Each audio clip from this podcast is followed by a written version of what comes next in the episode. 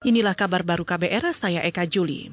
Saudara, gempa dengan kekuatan 6,1 magnitudo mengguncang wilayah pesisir Jepara, Jawa Tengah pagi tadi. Gempa ini dirasakan cukup kuat di sebagian provinsi lain seperti Yogyakarta hingga Bali. Kepala Bidang Mitigasi Gempa Bumi dan Tsunami BMKG Daryono menjelaskan, getaran gempa Jepara dirasakan sangat luas karena hiposenter gempa sangat dalam. Dikutip dari akun Twitternya Daryono, menjelaskan karena hiposenter gempa Laut Jawa ini dalam sekali, maka spektrum guncangannya dirasakan dalam wilayah yang sangat luas. Situs BMKG mencatat kedalaman gempa Jepara hampir 600 km. Lokasi gempa Jepara berada 50-an kilometer barat laut Jepara. BMKG menyatakan gempa ini tidak berpotensi tsunami.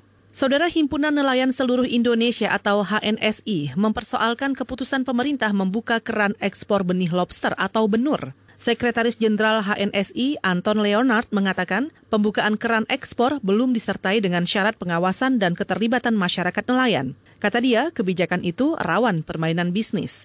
Anton Leonard juga meminta pemerintah untuk memperhatikan aturan saat penangkapan. Ia menyebut kebijakan ini akan memunculkan konflik antar nelayan terkait zona tangkap. Sebelumnya, Menteri KKP Edi Prabowo mengatakan ekspor benih lobster didasari rentannya pengembangan benih di lautan lepas. Ia beralasan tingkat hidup benih lobster menjadi dewasa sangat rendah.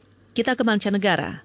Pemerintah Arab Saudi memulai proses pendaftaran calon jemaah haji bagi warga asing yang bermukim di sana mulai pekan ini. Mereka memperkirakan persentase warga asing yang beribadah haji pada tahun ini mencapai 70 persen dari total keseluruhan jemaah. Dilansir dari antara, Arab Saudi hanya mengizinkan sekitar seribu warga asing yang berada di sana untuk menunaikan ibadah haji tahun ini.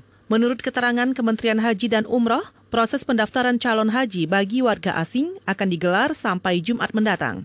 Warga asing yang diizinkan beribadah haji hanya yang berusia 20 hingga 65 tahun. Mereka juga dinyatakan tidak memiliki penyakit bawaan seperti diabetes dan jantung.